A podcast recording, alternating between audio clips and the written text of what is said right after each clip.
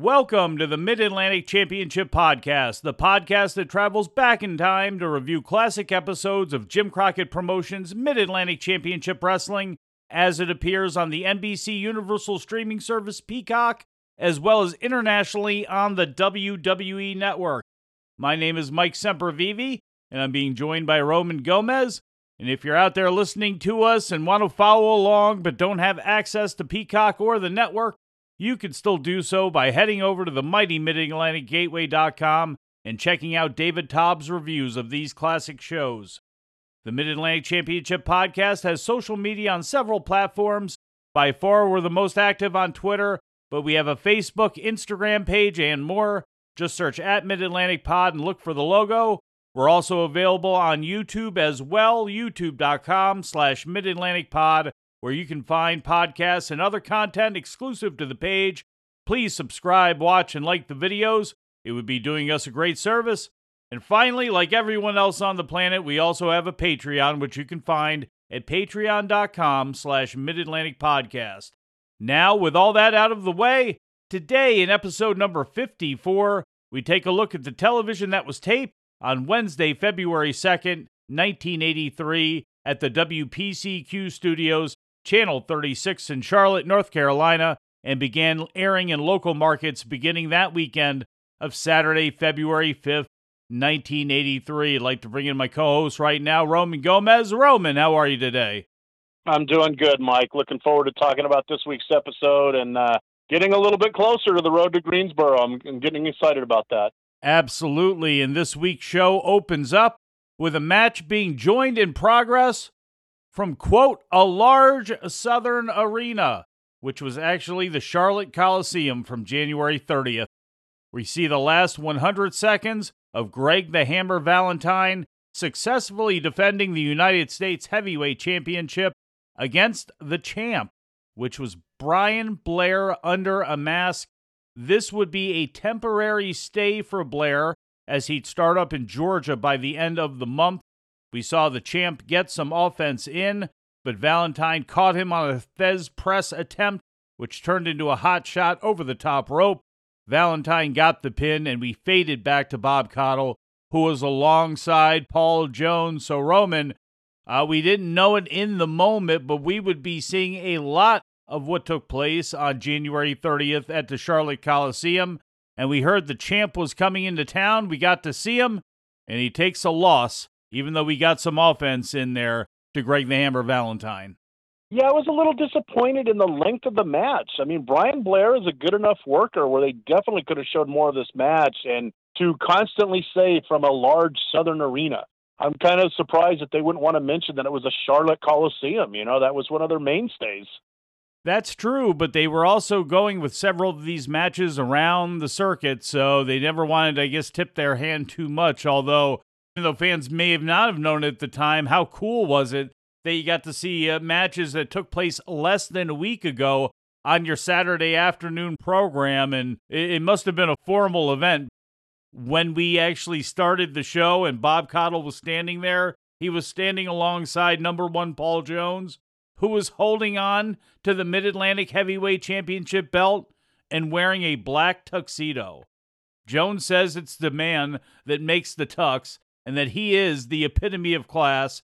He tells us that Jack Briscoe is no longer the Mid Atlantic heavyweight champion, but he does not mention who he lost it to. And if you weren't in Charlotte last Sunday afternoon, you may not realize it was not Paul Jones. But we'll get back to that. The show went to break, and when we got back, we got another match joined in progress from last Sunday in Charlotte. This time around, it's the dynamic duo of Dusty Rhodes and Roddy Piper against the not so dynamic duo of Larry Red Dog Lane and the aforementioned number one Paul Jones. We see exactly one minute of the match. Rhodes knocks Lane down with a bionic elbow, then sort of delivers another one down on top of him, although it's really just more of a big splash. Nevertheless, he gets the pin. Afterward, Piper grabs the house mic and makes a call for Dick Slater. That leads to all hell breaking loose, as Bob Caudle will explain here. Well, fans, after that match and that tag team win, you saw Roddy Piper in the ring calling and waving for Dick Slater. Slater was in the building. He wanted Slater to come down. He wanted Dick Slater to get in that ring. He wanted to end it all right there. Well, that's what he was doing, and here's what happened a little later on.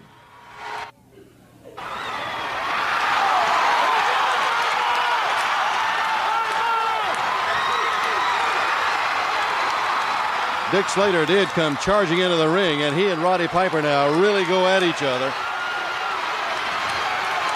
Dory Funk is in there. Dory Funk Jr. Here is Valentine. Here is Dusty Rhodes in, trying to give Roddy Piper a little help. When Slater came in, he brought three or four more with him, and now they're going to double team. It's Valentine who's going to hold Dusty Rhodes. Dory Funk Jr. has got Valentine Piper and slams Piper through the ropes and out of the ring now. All three are on Dusty Rhodes at this point. Here comes Piper back in. And Slater off of the top rope with a knee right down across the back and the neck of Roddy Piper. And now Valentine and Slater both attack Piper as he's on the mat. And here's Funk now, who has Dusty Rhodes. The main target in this certainly appears to be Roddy Piper. As he is double teamed at every chance, it looked like Slater, it looked like Piper, and it looked like Funk. It looked like all of them, if possible, really wanted to hurt Roddy Piper. Well, that's what happened. So there's the evil trinity in Mid Atlantic Championship Wrestling coming together to attack the biggest baby face in the area. Dick Slater answered Roddy Piper's challenge but Piper's other enemy, Greg Valentine and Dory Funk Jr., were lingering in the shadows, ready to swarm. Dusty Rhodes came back out to try to help turn the tide. But Roman, all heck continues to break loose wherever Piper is. Yeah, Piper calls out Slater, and he wanted a one-on-one, and Slater wasn't going to have that. Slater brought his cronies, you know, Valentine and Dory, and added a little excitement to it. But uh, Piper's going to be hell bent on revenge. He's he's going to want to get his hands on Slater, and uh, I'm pretty sure you got the interview that's coming up where uh, he's challenging Slater again. Absolutely, and without any other further ado, here is the rowdy one. Dick Slater and this man right here, you saw them going at each other, and you saw a lot of other guys in the ring. Here is Roddy Piper. We get it real simple here. What we're talking about here is very simple. They try to ban me from all kinds of places. They try to do all kinds of things to me. and nothing has worked. they try to keep me off TV. They try to keep me off radios. They have Dick Slater coming up and kicking me in the face. yeah. But that's okay. That's okay for Dick Slater to come down here and be on TV, and it's okay to bar me from TV because I come up and I slap him upside the head. Yeah, that's okay, right? Yeah. Well, let me tell you something, Mr. Slater. Mr. Valentine, that's fine with me if you want to get down and you want to do some fighting, you know, I've had the wind knocked out of my sails plenty of times, man. I've had them down there on the dirt. I know what it's like to eat out of garbage cans, man. I know what it's like to sit there on the street and do nothing. I know what it's like to fight. They want me to sit down here and be calm and be just a little nice little girl that walks around and does nothing. Yeah, yeah. Why, you're wrong, mister. So I'm telling you, simple and plain, give it your best shot or don't bother shooting at all, man. Go to war, you bet, and we ain't even saddled our ponies yet. Roddy Piper, you never throw rocks at a guy carrying a machine gun. Greg Valentine, Dick Slater, number one in the sights of Roddy Piper, Roman. What a great closing line. Give it your best shot or don't bother shooting at all. It got me fired up. I wanted to see Piper and Slater right after that interview. Unfortunately, we did not get to see that, but 10 minutes into the show, we finally get our first studio match. Not too bad. It's Ricky Steamboat and Jay Youngblood against Rick Harris and Ken Timbs our referee for the day is Tommy Young. And at the risk of sounding like a broken record, this was the classic Steamboat and Youngblood television match. It went 8 minutes and 6 seconds and featured a lot of back and forth action with Timbs and Harris made to look very competitive throughout the bout. Youngblood tried to put Timbs down at the end with chops, but when that failed, he locked in the sleeper that was taught to him by Johnny Weaver and Tommy Young called for the bell, Roman. I liked that. You know, it was like, man, Timbs and Harris, they were kicking out of things. They were getting a lot of time. And Steamboat and Youngblood, they hit him with a double chop. Youngblood came down with a chop. We've seen that end matches before, but Timbs kicked out. Not missing a beat. Youngblood picked him up, whipped him in the ropes, locked in the sleeper. Just another thing shown to all the fans out there that they have in their repertoire as we lead toward this final match with Slaughter and Kernodle. And, you know, all the tools they have in their repertoire, like you alluded to, and some of them were taught to them by somebody else. So that might just come into play down the road. After the match, Steamboat and Youngblood joined Bob to continue their war of words against the NWA World Tag Team Champions, Sergeant Slaughter and Don Kernodle. Obviously, they just wrestled a match, so a little bit winded, but still in pretty good shape considering it's Ricky Steamboat and Jay Youngblood. Here you go. Uh, ringside, you just saw him in action in that ring, Rick Steamboat, Jay Youngblood. Rick, I tell you, it's unbelievable, but you guys, you get better every time I see you in the ring. Bob, we've been training real, real hard, at least devoting at least a couple hours a day, even with the hard schedule that we're trying to keep yeah. up with, trying to keep our minds in perspective with the fact that we're trying to obtain the world tag belts which has been very, very difficult. They've been doing so many things to Jason and myself behind the referee's back, going so far as doing a lot of things behind the NWA's back that a lot of the fans have stood up and take notice, mm-hmm. and they're starting to speak out themselves because of the fan mail that Jason and myself have been reading. The fans understand the circumstances and the situation. It's just going to have to come to a head someday. But what we want to say right here now is that regardless of whatever outlook or whatever it comes out of this world tag team situation, that Youngblood and myself are not going to back down from anybody. As a matter of fact, we issue challenges every time we get on television to Slaughter and Kernodle anytime they want to meet. Right. I wish that they, for once that they'd expose themselves and get out here and wrestle us on national TV so that if they try anything, that we can get to the NWA, we can get it on film, we can have an instant replay, we can show it back, and everybody will take a first hand look and an eyeball on a television screen actually what kind of world tag team champions these guys are really are. Now, no telling what Jason and I might refrain to doing once we get the belts, but I can tell you this, ladies and gentlemen, we can represent the people the best way we know how as world tag team champions. Yeah, I'm sure they will. And we're not going to dodge anybody or use any fast little quickie behind the behind the back tactics to uh, keep the world tag belts. We've won them, we've lost them, and we've won them back, and we've lost them, and we've won them back, and we've lost. But the thing that reminds in our minds, we can still get them back, and we can still win them. Jay, and I tell you, just watching in there, you're going to be ready whenever that match comes. You two guys are really going to be ready for it. Well, I'll tell you what, we've been chasing these guys. You know, they are not allowed in here at the same time we're in the studio because of all the ruckus that's been happening between Slaughter, Kernodle, and Rick and myself. I mean, it, it's gotten to where the promotion is almost making us just quit. But I'll tell you what, Slaughter, Kernodle, we're still coming after you, and you saw an example with the sleeper. And that's it right here in ringside. So there we hear from Ricky Steamboat and Jay Youngblood, and after a break, we come back with Bob and Paul Jones commenting over the VTR of last Sunday's Mid Atlantic Heavyweight title defense by Jack Briscoe against Dory Funk Jr. in Charlotte. Here we'll listen to the closing moments where number one's interference leads to Briscoe's demise. Following the match, you almost hear the demise of the promo itself. Paul Jones makes a mess of his time. Maybe I'm being a little bit too hard on number one, but you'll have some fun with this, and when we come back, we'll get Roman's thoughts on the whole deal.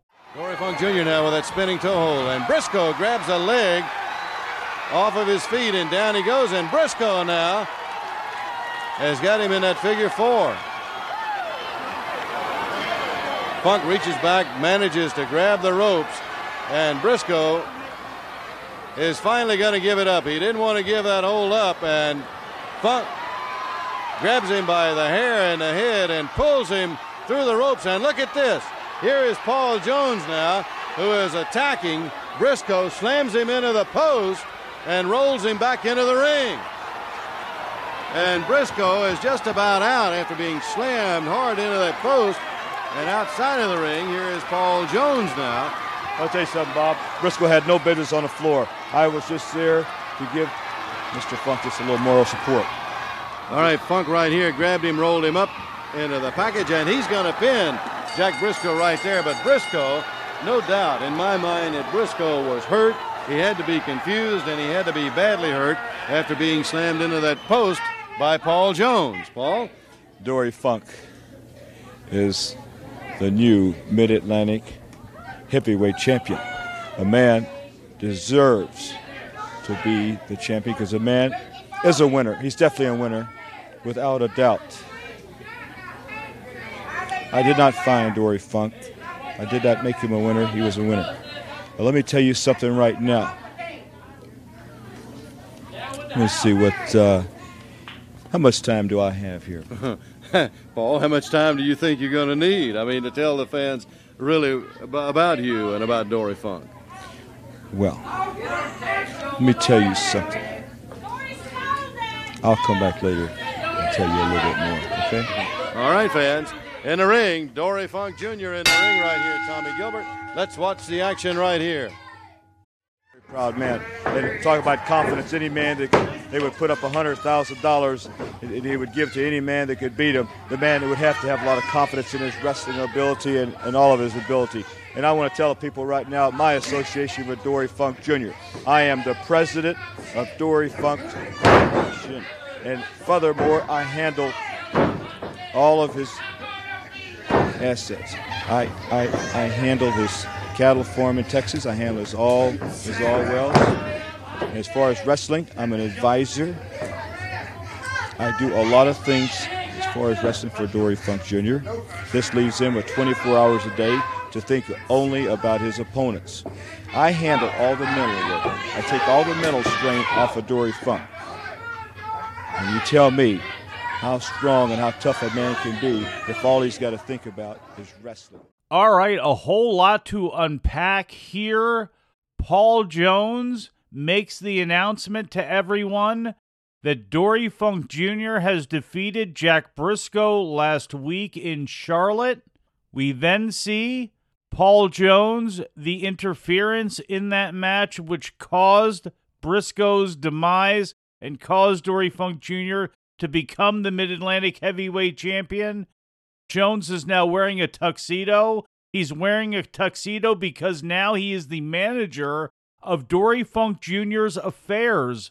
So, Roman, um, there's a lot going on here. Uh, we will know because we're recording this show 30 years after the fact that Sir Oliver Humperdink would end up coming back to the area, but this seems like a gigantic 180 for the career of Paul Jones, and it looks like we've got a transition here Uh, of managers going on. Yeah, and first of all, let me say I would have loved to have seen more of the Dory Funk Briscoe. I mean, two absolute legends. You know, they give us a little snippet. Paul Jones interfering, throwing Briscoe into the steel ring post, helping Dory Funk Jr. win the Mid Atlantic title. And as you recall earlier on in the episode, Paul Jones never said he was the champion. He came out with the belt. He just said that Briscoe was not the champion.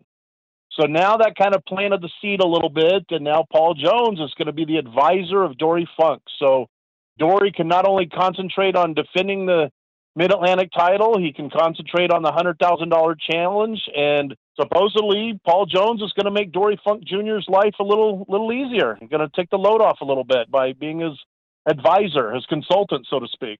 There was not a botchamania in 1983, but if there was, there would have been that interview by Paul Jones, which led into the match with Dory Funk, as we had a little bit of a cross up on time there as a just a great deadpan by an amused Bob Caudle. You know, he's not really a deadpan, but in all shucks way of saying, hey, Paul, well, how much time are you going to need? it was a great reaction by Caudle because I was when well, I cringed when he goes, well, "How much time do we have?" I'm like, "Oh gosh, are we going to drag this out for ten minutes?" But just Caudle's reaction, who you know, is a little bit sarcastic there. Like, well, how much time do you need? You know, I thought that was kind of funny by Bob. Poor Paul Jones, as Jim Cornette will always uh, relive the memory of. I've got a song in my heart, and I'm gonna sing it. whatever exactly that meant. But bottom line here Dory Funk Jr. won the match with a vertical suplex in 3 minutes and 27 seconds over Tommy Gilbert. But the big news is, as Jones would say during the match, he would not be a Dory Funk flunky, but instead would serve as Funk's manager. It was then time for a promo. In lieu of our local spot, it's the champs, Sergeant Slaughter and Don Kernodle, who are standing alongside Private Jim Nelson, who is at attention in the background. That interview will flow into the studio where United States champion Greg Valentine, Dick Slater, and the one man gang will all speak their piece. Dick Slater comes up with some new math, by the way, but we'll we'll get to that after the fact. Here we go. Mistakes, mistakes, mistakes. Steamboat Youngblood, you made the biggest mistake in your life. The sergeant's hat's still missing, and he's hot. He's really hot, and nobody knows him any better than I do when he's hot. Tell him, Sarge. Well, a lot of you maggots out there might think that because I've my hat is missing that I've lost my authority. Well, I haven't lost my authority. I'll stand attention, maggot. Yes, sir. Have you found my hat yet? No, sir. You haven't found my hat? No, sir. Well, keep looking. Steamboat and Youngblood, I know you've got my hat. And the sooner you bring that hat back, the sooner you'll be able to sleep at night. The sooner you'll be able to walk down the streets with safety because nobody takes my hat. You can look at my face. My nose has been broke. I've got many stitches in my head since last week going after that hat. Steamboat Youngblood, you better return it or it's curtains. Roman, I'll go ahead and pause it th- right there, real quick, before we get Greg Valentine coming into the scene, just because great intensity by Sergeant Slaughter. And it really should be noted for people who are only listening on podcast and could not see what was going on with Private Jim Nelson as Sergeant Slaughter berated him, asking about the hat took his hat off of his head, screamed at him. It's going to be notable because of obviously what happens with Jim Nelson in the future. Yeah, I, I noticed that too. You know, you hadn't seen Private Nelson accompany Slaughter and Kernodle in a while. And all of a sudden he's there just basically like to be the whooping boy. You know, Slaughter's yelling at him and have you seen what happened to my hat and, and uh, berating him and just kind of like in an almost accusatory fashion, the way how he was doing it. And uh, Slaughter was not happy that his hat was missing. We'll go ahead here and pick up where we left off. United States heavyweight champion Greg the Hammer Valentine, followed by Dirty Dick Slater and the One Man Gang. Fans, here's the U.S. champ right here, Greg Valentine. Greg, still with that championship belt. Five long months. Bob Caudle I've held this title and it hasn't been easy, but I'm not complaining, you understand, because I thrive on competition. Now, I said here last week and the week before that I'm going to be the greatest United States heavyweight champion of all time. All the people got to do right now, instead of just listening to you, Bob Caudle, although you are an excellent announcer, all they got to do is go to their local drugstore, 7 Eleven, pick up one of those magazines that come out of New York, and listen to what they or read what they have to say about me, about how I am already the greatest United States champion of all time. As you can see, everybody gets out here and says that they are great. But I have the proof of the pudding right here. I went through Wahoo McDaniel. You don't see him around here anymore. I went through Roddy Piper. I went through Jack Briscoe. You can go on. The list goes on and on. Ricky Steamboat. And if I have to, I will again, because the proof is right here. I am still the champion. Talking about going through Roddy Piper, Dick Slater right here. Dick, Greg, every time Roddy gets You want to see what they time. say about me in the wrestling magazines. What do you think they say about me? Hey, gang, get in here. The one man yeah, gang on, right here, right. I got a few things to say. Boogie, boogie, woogie, for one. I'm not going to be lost for words myself. $5,000 you got this man's money right back here. You know, Boogie Woogie, when you were a little boogie, I'm talking about being a kid. Didn't your mother ever teach you not to steal, my friend? Well, this man has a remedy for that. I'm changing his appearance. I am changing his name. This man is going to be known as Big and Nasty from now on out. He is one third of the Dirty Dozen.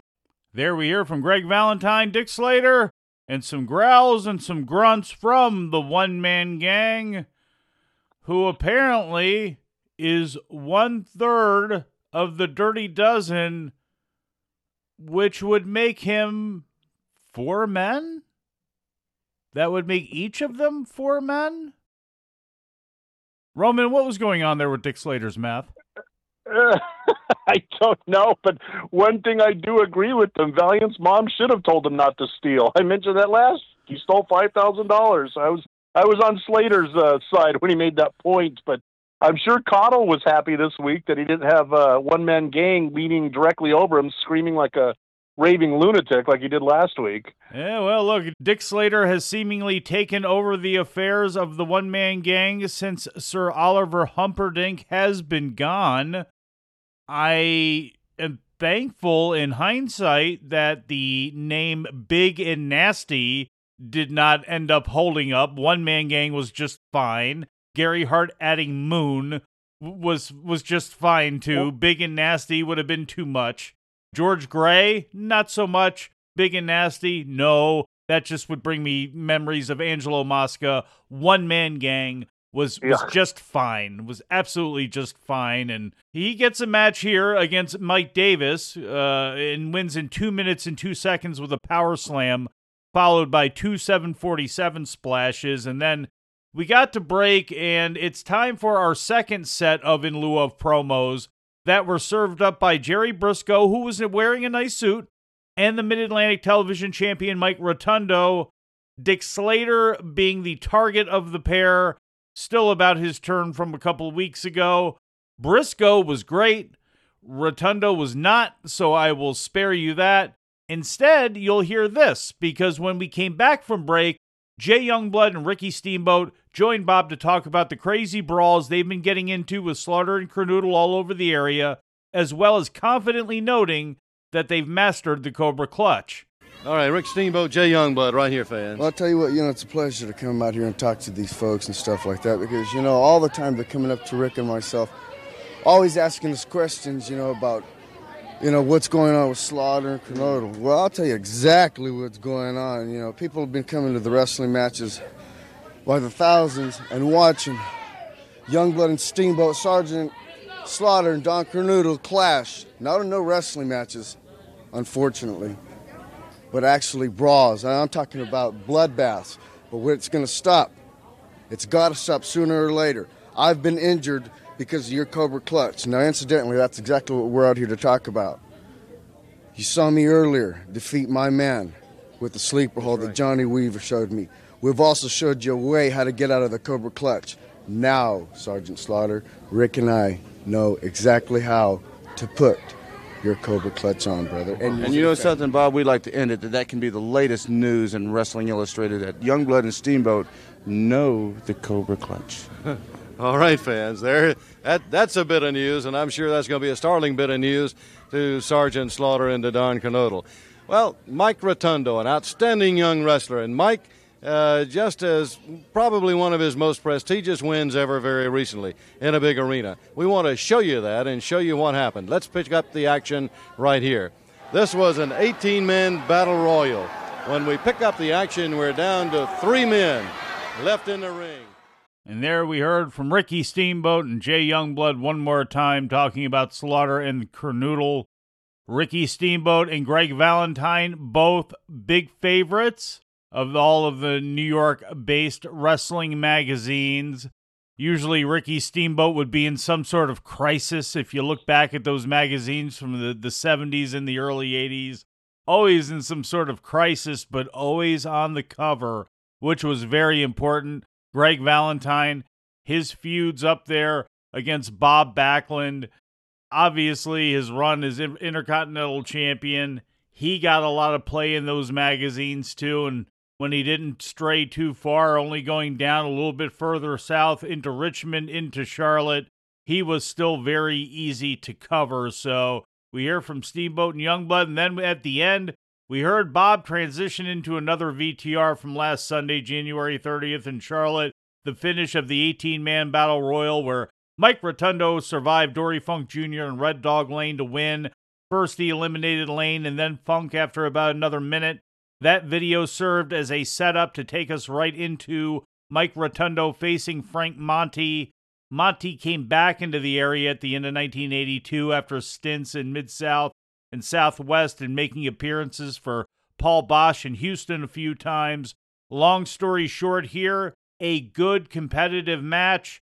I think with today's eyes probably went on a little bit too long, but this was about getting Rotundo experience, and Monte was a guy in the area that people absolutely knew. Monte missed the flying knee from the top rope, which allowed Rotundo to follow up with the airplane spin and the pin for the win in seven minutes and 29 seconds, Roman.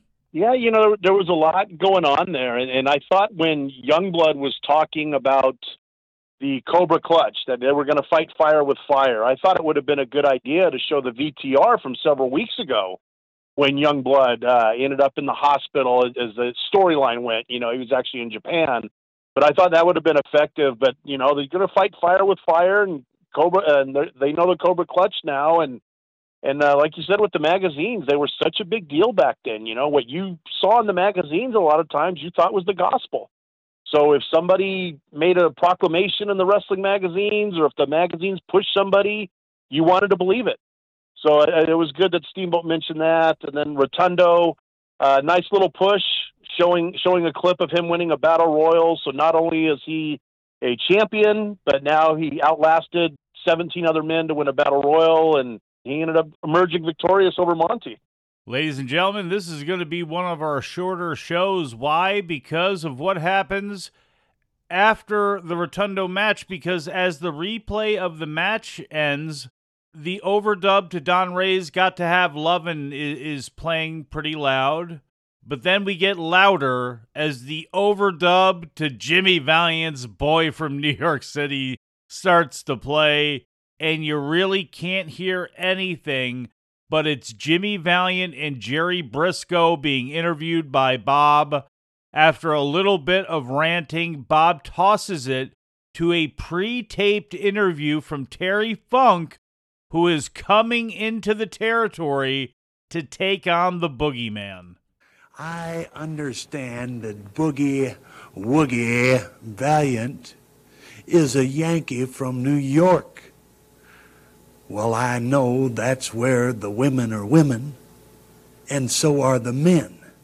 So when he steps into the ring with me, I am going to molest him. Not only because he's a Yankee, but because Boogie Woogie Valiant is a detriment to my profession. He is nothing but a clown a court gesture, and I am going to deal with him as such.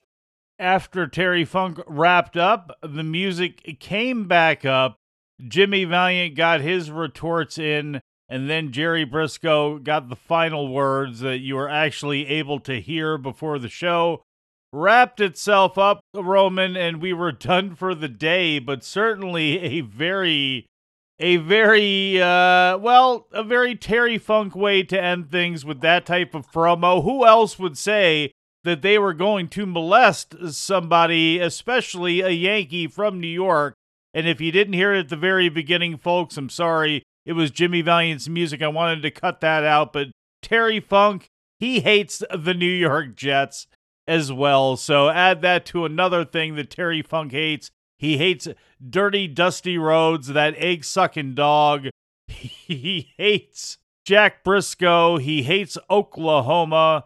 And he hates Jimmy Valiant, the boogie woogie Yankee from New York City. You know, Funk for years has said he's middle aged and crazy, and this interview was kind of crazy where where men are or women are men and men are women and women are women you know just, just like all over the place and to use the term i'm going to molest him." Good gosh, I think he could have found you know found another way to say you know I want to kick his butt or whatever. but I just thought that was kind of a weird term, but Funk, Funk was always known for crazy promos. You know, I, I did a Terry Funk compilation recently, and he was at a garbage dump with a gun in his hand in one of the promos. So he's he's always been out there when it comes to promos. I'm not sure if we're going to get a chance at that one. That was definitely one they showed in Georgia for the Funks against, I think it was Dusty Rhodes and maybe it was Bill Watts. They were having that, and at the bottom there's that scroll where it's King of the Death Matches, the Yellow Rose of Texas, the World Tag Team Champions, the world famous Funks.